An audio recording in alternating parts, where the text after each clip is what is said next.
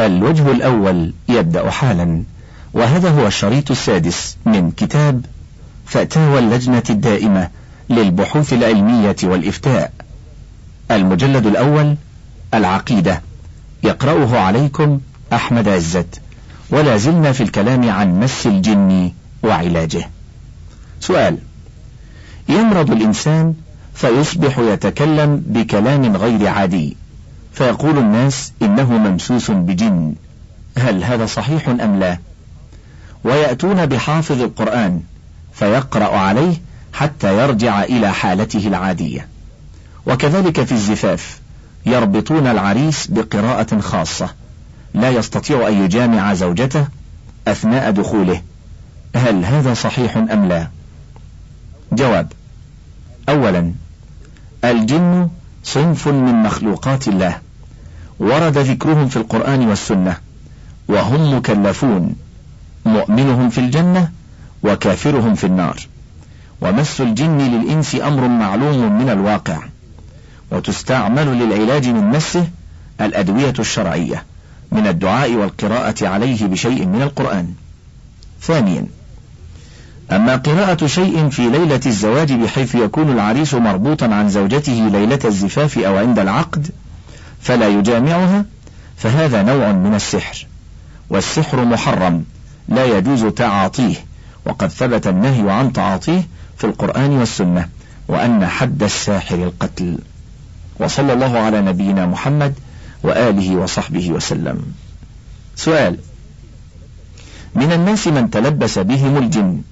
فيقال عليه أسياد أو عليه شيخ ويكون من الجان وقد يكون كافرا أو نصرانيا فيأمر المتلبس بأشياء مخالفة للشرع بأشياء مخالفة للشرع مثل عدم الصلاة أو الذهاب للكنيسة أو بعمل أشياء لا يطيقها وإن لم يفعل فإنهم يعذبونه ما هي الطريقة الشرعية للتخلص من هؤلاء؟ جواب. مس الجن الإنسان أمر واقع. وإذا أمر الجني من مسه بمحرم وجب على المصاب أن يتمسك بشرع الله وأن يعصي الجني في أمره بمعصيته الله وإن آذاه الجني وعليه أن يتعوذ بالله من شره ويحصن نفسه بقراءة القرآن وبالتعوذات الشرعية وبالأذكار الثابتة عن النبي صلى الله عليه وسلم. منها الرقية بقراءة سورة الفاتحة ومنها قراءة سورة قل هو الله أحد والمعوذتين ثم ينفث في يديه ويمسح بهما وجهه وما استطاع من بدنه ثم يقرأ هذه السور الثلاث مرة ثانية وينفث في يديه ويمسح بهما وجهه وما استطاع من بدنه ثم يقرأها مرة ثالثة وينفث في يديه. ويمسح بهما وجهه وما استطاع من بدنه ثم يقرأها مرة ثالثة وهكذا. وما استطاع من بدنه إلى غير ذلك من الرقية بسور القرآن وآياته وبالأذكار الثابتة مع اللجوء إلى الله في طلب الشفاء والحفظ من شياطين الجن والإنس. وارجع إلى كتاب الكلم الطيب لابن تيمية وكتاب الوابل الصيب لابن القيم. والأذكار للنووي. ففيها بيان كثير من أنواع الرقية. وصلى الله على نبينا محمد وآله وصحبه وسلم. سؤال أتانا أحد الإخوان والذي يسكن في البادية وهو يسأل عن سؤال ها هو نصه؟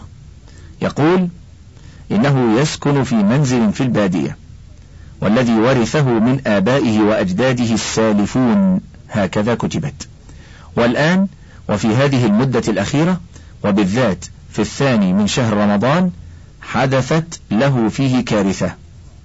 والذي يقول فيها قال بأني من هذه الليلة وأنا أرمى بالحجارة من داخل المنزل ومن خارجه وأنها يطفى علي المصباح بدون أن أرى من يفعل بي هذا ومكثت على ذلك مدة أربعة أيام. وأنا أعاني من هذه المصيبة. فجئت إلى عشيرتي لعلهم يدلوني على شيء. فأخبرتهم بهذا الخبر المفجع. لكنهم ردوا علي بقولهم إن هناك من هم أعداؤك. هم يفعلون بك هذه الصنيعة الشنعاء. وراحوا معي. فلما جاء الليل وأظلم شاهدوا الذي قلت لهم وصدقوني على ما قلت لهم. بعد هذا كله ألح علي أهلي بالخروج من هذا المسكن ومبارحته. السؤال كيف يكون تفسيركم لهذه الكارثة والمصيبة؟ ثم ما علاجها وما هو حكم الشريعة في ذلك؟ جواب قد يكون هؤلاء نفرا من شياطين الجن اعتدوا عليك وعبثوا بك لتخرج من البيت أو لمجرد العبث بك واللعب عليك. وقد يكون منهم انتقاما منك لإيذائك إياهم من حيث لا تعلم وعلى كل حال الجأ إلى الله وتحصن بتلاوة كتاب الله في البيت وقراءة آية الكرسي عندما تضطجع في فراشك للنوم أو الراحة. وتستعيذ بالله من شر ما خلق وتقول أعوذ بكلمات الله التامات من شر ما خلق ثلاث مرات. رواه مسلم في الصحيح وغيره. وتقول كلما دخلت البيت اللهم إني أسألك خير المولج وخير المخرج. بسم الله ولجنا بسم الله خرجنا وعلى الله ربنا توكلنا. أخرجه أبو داود من حديث أبي مالك الأشعري رضي الله عنه وغيره. وتقول عند كل صباح ومساء ثلاث مرات بسم الله الذي لا يضر مع اسمه شيء في الأرض ولا في السماء وهو السميع العليم. أخرجه أحمد وغيره. وبالجملة تحافظ على القرآن في البيت وغيره وعلى الأذكار النبوية الثابتة عن النبي صلى الله عليه وسلم. فتذكر الله بها في أوقاتها ليلا ونهارا في البيت وغيره. وتجدها في كتاب الكلم الطيب لابن تيمية وكتاب الوابل الصيب لابن القيم. وكتاب الأذكار للنووي وغير ذلك من كتب الحديث. وصلى الله على نبينا محمد وآله وصحبه وسلم. سؤال في ليلة من الليالي ذهب أخي البالغ من العمر خمسة عشر عاما يمشي على أقدامه في واد من بوادي الجنوب. فقال إنه وجد جسم تمثل له بأنه قطوة قطة.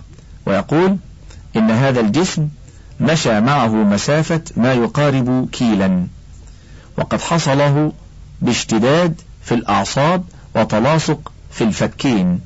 قال وسار هذا الحيوان يمشي معي مرة عن يميني وتارة عن شمالي ومرة خلفي وأخرى أمامي. وقال إنه حاول مرات كثيرة أن يذكر الله ولم يستطع. ثم قال إنه حاول أن يتحرك بعمل يبعد هذا الجسم عنه ولكن كذلك لم يستطع. ثم اختفت فجأة حسب قوله ثم واصل سيره حتى وصل البيت وبقي مدة تقدر بأسبوعين مصابا باضطراب في الأعصاب والفكر. ثم جاء له بعدها صرعة وقد نقلته إلى الدمام وذهبت به إلى المستشفى. ولكن بعض الأصدقاء قالوا لي إن أخاك مصاب بمرض جنون وهو فعلا قد رأى الجن. هذا كلامهم لي ولا ينفع فيه علاج المستشفى وإنما يلزمك الذهاب إلى طبيب عربي. وعلى إثر ذلك أجبرت من مرض أخي وذهبت إلى شخص في الدمام قال إنه يعالج أمراض الجن. وعندما وصلنا إليه أجلس الولد أمامه وصار يهلل ويصلي على النبي بصوت مرتفع ثم يقول كلمات بصوت منخفض لا ندري ماذا يقول. ثم وضع ماء في فنجان وقرأ على الماء الفاتحة وبعض الكلمات لم أسمعها وأسقاه الولد ثم أعطانا لبانا وقال يقصد الولد تبخر بهذا اللبان. بإشرافنا ثم عدنا له مرة أخرى وقرأ على الولد مثل ما قرأ المرة السابقة. وقال مثل ما قال. ثم قال استمروا عندي ست جلسات كل أسبوع جلسة وبعدها نكتب اسمه لدينا ونشوف له هل في علاج عندنا أم لا. ثم قال إننا نطالع الولد وهو يتبخر. ثم إننا نطالع الذي في نجران وأبها وعدة مناطق كثيرة. وقال إنه يعلم المريض الذي في الكويت. هذا ومن جهة أخرى فهو لا يأخذ نقودا سوى الذي يعطيه الفرد دون أن يطلب. ومن ناحية صحة الولد فقد تحسنت بإذن الله سبحانه وتعالى. كذلك أنا ولله الحمد عقيدتي راسخة بإذن الله رسوخ الجبال. وليس لدي أدنى شك بأن النافع والضار هو الله وحده دون سواه. وإنما ذهابي إلى هذا الشخص ليس اعتقادا مني في أنه سيشفي أخي بل اعتقادي في ذلك الوقت وفي كل وقت بأنه لن يشفي أخي إلا الله سبحانه وتعالى. آمل من سماحتكم إرشادي أولا. ماذا أعمل؟ هل أداوم بمراجعة أخي لهذا الشخص أم تنصحوني بغير ذلك؟ ثانيا ما صحة علاج هذا الشخص للناس بهذه الطريقة من الناحية الشرعية؟ جواب إذا كان الواقع كما ذكر فالذي بأخيك مس من الجن. وعلاجه بالرقى الشرعية من تلاوة القرآن كسورة الفاتحة. وقل هو الله أحد وقل أعوذ برب الفلق وقل أعوذ برب الناس. وآية الكرسي وغيرها من سور القرآن وآياته والأذكار والأدعية النبوية الثابتة عن النبي صلى الله عليه وسلم. مثل وأيذك بكلمات الله التامة من كل شيطان وهامة ومن كل عين لامة. رواه الإمام أحمد بلفظ كان يعوض حسنا وحسينا بقوله وعيذكما وأبو داود والترمذي وابن ماجه والحاكم في المستدرج وأخرجه البخاري بلفظ أعوذ بكلمات الله. انتهت الحاشية. مثل أذهب الباس رب الناس اشف أنت الشافي لا شفاء إلا شفاؤك شفاء لا يغادر سقما. رواه البخاري ومسلم وغيرهما. وأرجع إلى كتاب الكلم الطيب لابن تيمية والوابل الصيب لابن القيم والأذكار النووية للنووي لتعلم منها الأذكار والأدعية التي تناسب مرض أخيك لتقرأ بها عليه أو يقرأها على نفسه. وننصحك ألا تعود إلى ذلك الرجل أو مثله لعلاج أخيك أو غيره. فإنه وإن أصاب في قراءة الفاتحة إلا أنه تكلم معها بكلمات أسرها إخفاء لها على ماء في الفنجان وسقاه الماء فقد يكون ما تكلم به سرا تعويذات شيطانية واستعانة بالجن وهذا من الكهانة وقد نهى النبي صلى الله عليه وسلم عن الإتيان إلى الكهان وفي الرقية الشرعية غنى عن الإتيان إلى الكهان شفى الله أخاك وثبتنا وإياكم على الحق وصلى الله على نبينا محمد وآله وصحبه وسلم. سؤال. توجد امرأة مصروعة وعليها امرأة من الجن وعندما تضرب امرأة الجن لا تستجيب للخروج من المرأة المسلمة. فهل يجوز في هذه الحالة حرقها بالنار حتى تخرج من المرأة المسلمة؟ جواب. يحرم إحراقها بالنار مطلقا لأن النار لا يعذب بها إلا الله. وبالله التوفيق.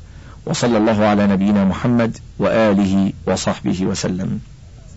سؤال أنا رجل كفيف البصر وساكن في بيت وهذا البيت كل ليلة يجيئني جن يزوربون علي وأتخوف منهم والآن عندي مصحف وإذا جعلته على وجهي راحوا عني. وقال بعض الناس ما يصح تجعل المصحف على وجهك آمل منكم إفادتي. جواب. ينبغي لك أن تكثر من ذكر الله عند النوم وأن تقرأ آية الكرسي وسورة الإخلاص والمعوذتين وأن تستعيذ بكلمات الله التامات من شر ما خلق ثلاث مرات صباحا ومساء. وتقول بسم الله الذي لا يضر مع اسمه شيء في الأرض ولا في السماء وهو السميع العليم. ثلاث مرات صباحا ومساء. وتسلم إن شاء الله من شر الجن وغيرهم. ولا ينبغي لك استعمال المصحف في هذا الأمر على الوجه المذكور لما في ذلك من الإهانة لكتاب الله وإرضاء الشياطين بذلك. ونسأل الله أن يعافيك وأن يعيذنا جميعا من الشياطين. وبالله التوفيق وصلى الله على نبينا محمد وآله وصحبه وسلم. سؤال علاج الصرع عندنا في مصر هو الذهاب إلى الكنيسة.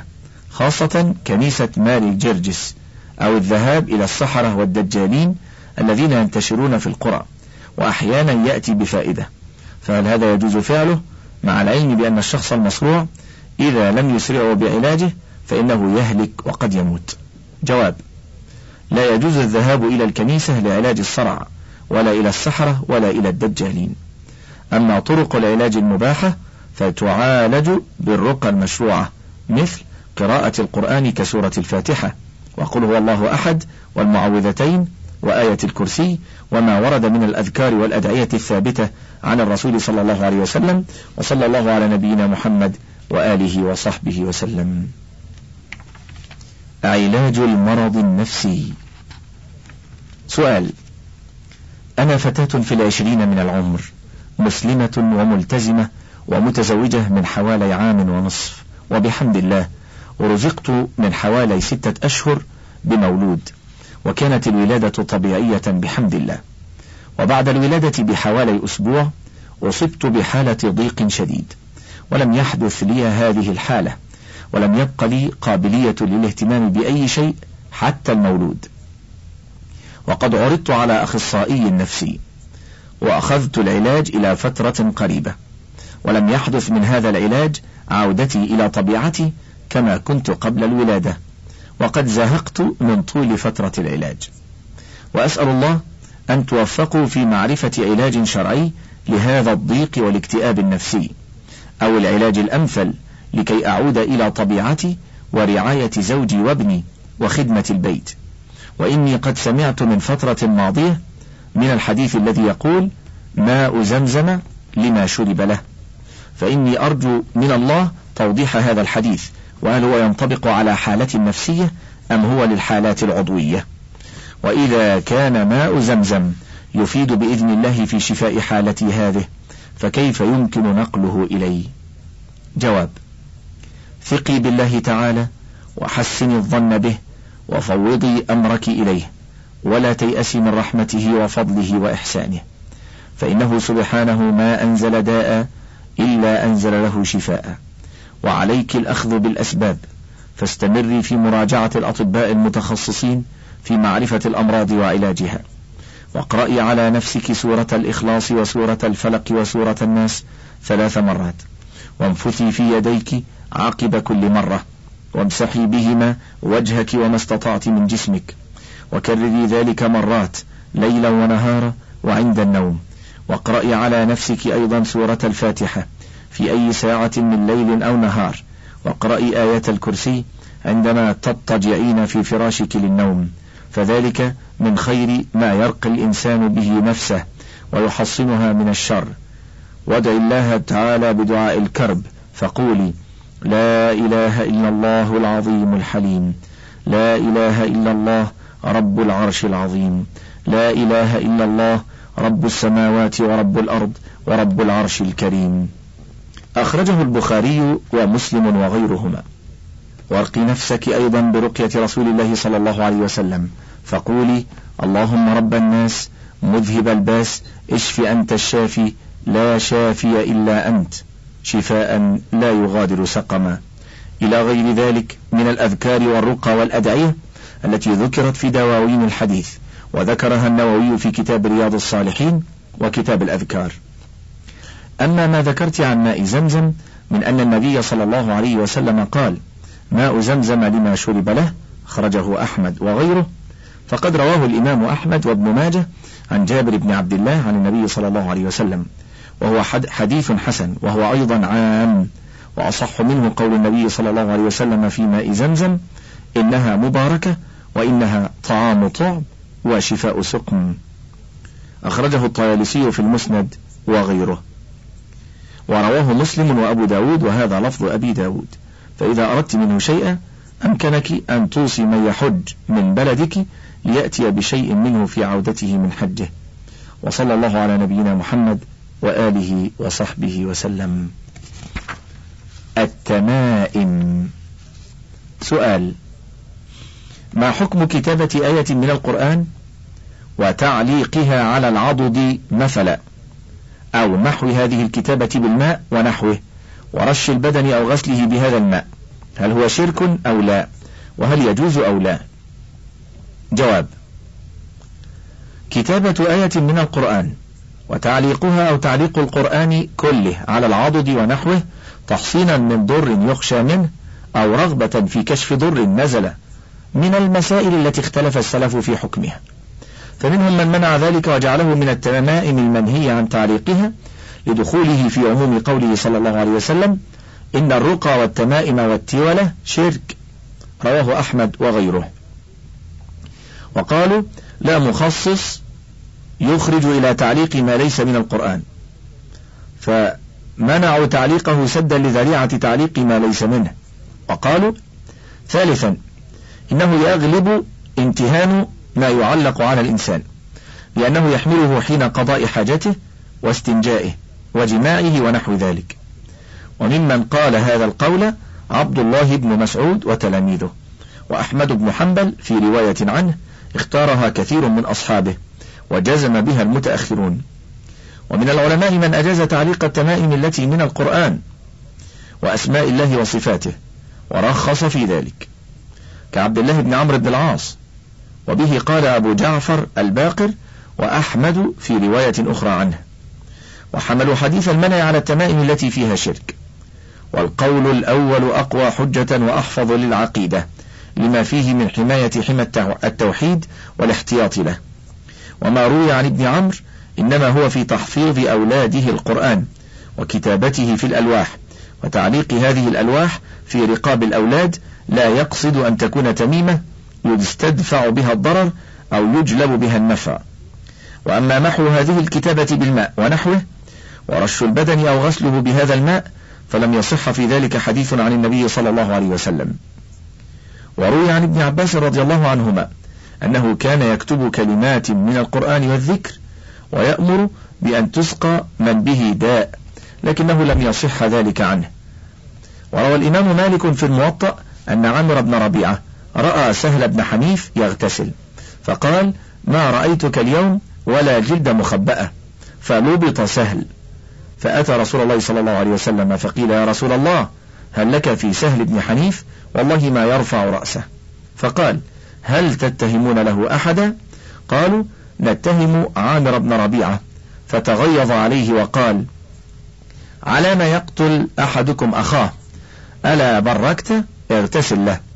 فغسل عامر وجهه ويديه ومرفقيه وركبتيه وأطراف رجليه وداخلة إزاره في قدح ثم صب عليه فراح سهل مع الناس ليس به بأس.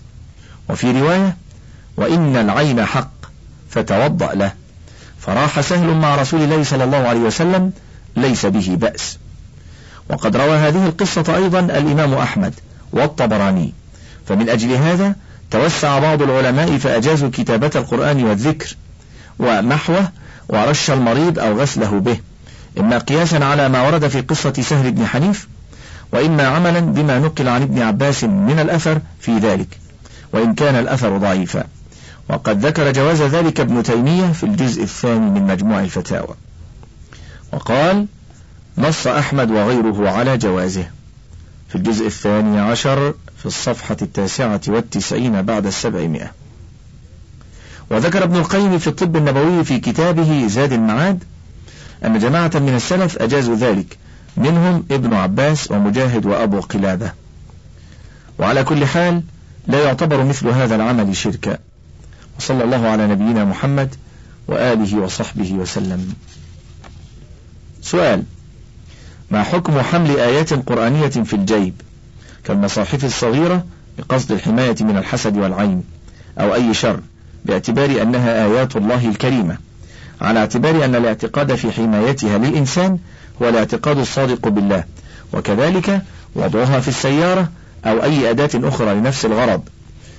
والسؤال الثاني الذي هذا نصه ما حكم حمل الحجاب المكتوب من آيات الله؟ بقصد الحماية من العين. أو الحسد أو لأي سبب آخر من الأسباب كالمساعدة على النجاح أو الشفاء من المرض أو السحر أو غير ذلك من الأسباب. وكذلك سؤال الرابع نصه ما حكم تعليق آيات قرآنية بالرقية في سلاسل ذهبية أو خلافه للوقاية من السوء؟ جواب أنزل الله سبحانه القرآن ليتعبد الناس بتلاوته ويتدبروا معانيه فيعرفوا أحكامه ويأخذوا أنفسهم بالعمل به. وبذلك يكون لهم موعظة وذكرى تلين به قلوبهم وتقشعر منه جلودهم. وشفاء لما في الصدور من الجهل والضلال. وزكاة للنفوس وطهارة لها من أدران الشرك. وما ارتكبته من المعاصي والذنوب. وجعله سبحانه هدى ورحمة لمن فتح له قلبه أو ألقى السمع وهو شهيد. قال الله تعالى يا أيها الناس قد جاءتكم موعظة من ربكم وشفاء لما في الصدور وهدى ورحمة للمؤمنين. سورة يونس. وقال تعالى الله نزل أحسن الحديث كتابا متشابها مثانية تقشعر منه. تقشعر منه جلود الذين يخشون ربهم ثم تلين جلودهم وقلوبهم إلى ذكر الله. ذلك هدى الله يهدي به من يشاء. سورة الزمر. وقال تعالى إن في ذلك لذكرى لمن كان له قلب أو ألقى السمع وهو شهيد. سورة قاف. وجعل سبحانه القرآن معجزة لرسوله محمد صلى الله عليه وسلم وآية باهرة على أنه رسول من عند الله إلى الناس كافة. ليبلغ شريعته إليهم ورحمة بهم وإقامة للحجة عليهم. قال تعالى وقالوا لولا أنزل عليه آيات من ربه قل إنما الآيات عند الله وإنما أنا نذير مبين. أولم يكفهم أنا أنزلنا عليك الكتاب يتلى عليهم؟ إن في ذلك لرحمة وذكرى لقوم يؤمنون. سورة العنكبوت. وقال تعالى تلك آيات الكتاب المبين سورة القصص. وقال تلك آيات الكتاب الحكيم سورة لقمان. إلى غير ذلك من الآيات. فالأصل في القرآن أنه كتاب تشريع وبيان للأحكام وأنه آية بالغة ومعجزة باهرة وحجة دامغة أيد الله بها رسوله محمدا صلى الله عليه وسلم. ومع ذلك ثبت أن رسول الله صلى الله عليه وسلم كان يرقي نفسه بالقرآن. فكان يقرأ على نفسه المعوذات الثلاث. قل هو الله أحد وقل أعوذ برب الفلق وقل أعوذ برب الناس. وثبت أنه أذن أو أذن في الرقية بما ليس فيه شرك من القرآن والأدعية المشروعة. وأقر أصحابه على الرقية بالقرآن وأباح لهم ما أخذوا على ذلك من الأجر. فعن عوف بن مالك أنه قال كنا نرقي في الجاهلية فقلنا يا رسول الله كيف ترى في ذلك؟ فقال أعرضوا علي رقاكم لا بأس بالرقى ما لم تكن شركا. سبق في باب الرقية. رواه مسلم في صحيحه. وعن أبي سعيد الخدري رضي الله عنه أنه قال انطلق نفر من أصحاب النبي صلى الله عليه وسلم في سفرة سافروها. حتى نزلوا على حي من أحياء العرب. فاستضافوهم فأبوا أن يضيفوهم فلدغ سيد ذلك الحي. فسعوا له بكل شيء لا ينفعه شيء. فقال بعضهم لو أتيتم هؤلاء الرهط الذين نزلوا لعله أن يكون عند بعضهم شيء. فأتوهم. فقالوا يا أيها الرهط إن سيدنا لدغ. وسعينا له بكل شيء لا ينفعه. فهل عندك عند أحد منكم من شيء؟ فقال بعضهم نعم والله. إني لأرقي. ولكنا والله لقد استضفناكم فلم تضيفونا. فما أنا براق حتى تجعلوا لنا جعلا. فصالحوهم على قطيع من الغنم. فانطلق يتفل عليه ويقرأ الحمد لله رب العالمين. فكأنما نشط من عقال. فانطلق يمشي وما به قلبه. قال فأوفوهم جعلهم الذي صالحوهم عليه. فقال بعضهم اقسموا. فقال الذي رقى لا تفعلوا حتى نأتي النبي صلى الله عليه وسلم. فذكروا له فقال وما يدريك أنها رقية؟ ثم قال قد أصبتم. اقسموا واضربوا لي معكم سهما. فضحك النبي صلى الله عليه وسلم. رواه البخاري ومسلم. حديث آخر. عن عائشة رضي الله عنها قالت كان رسول الله صلى الله عليه وسلم إذا أوى إلى فراشه نفث في كفيه بقل هو الله أحد والمعوذتين جميعا ثم يمسح بهما وجهه وما بلغت يداه من جسده. قالت عائشة فلما اشتكى كان يأمرني أن أفعل ذلك به رواه الإمام أحمد ورواه البخاري وغيرهما. وعن عائشة رضي الله عنها أن النبي صلى الله عليه وسلم كان يعوذ بعض أهله يمسح بيده اليمنى ويقول اللهم رب الناس أذهب الباس واشف أنت الشافي لا شفاء إلا شفاؤك شفاء لا يغادر سقما. رواه البخاري.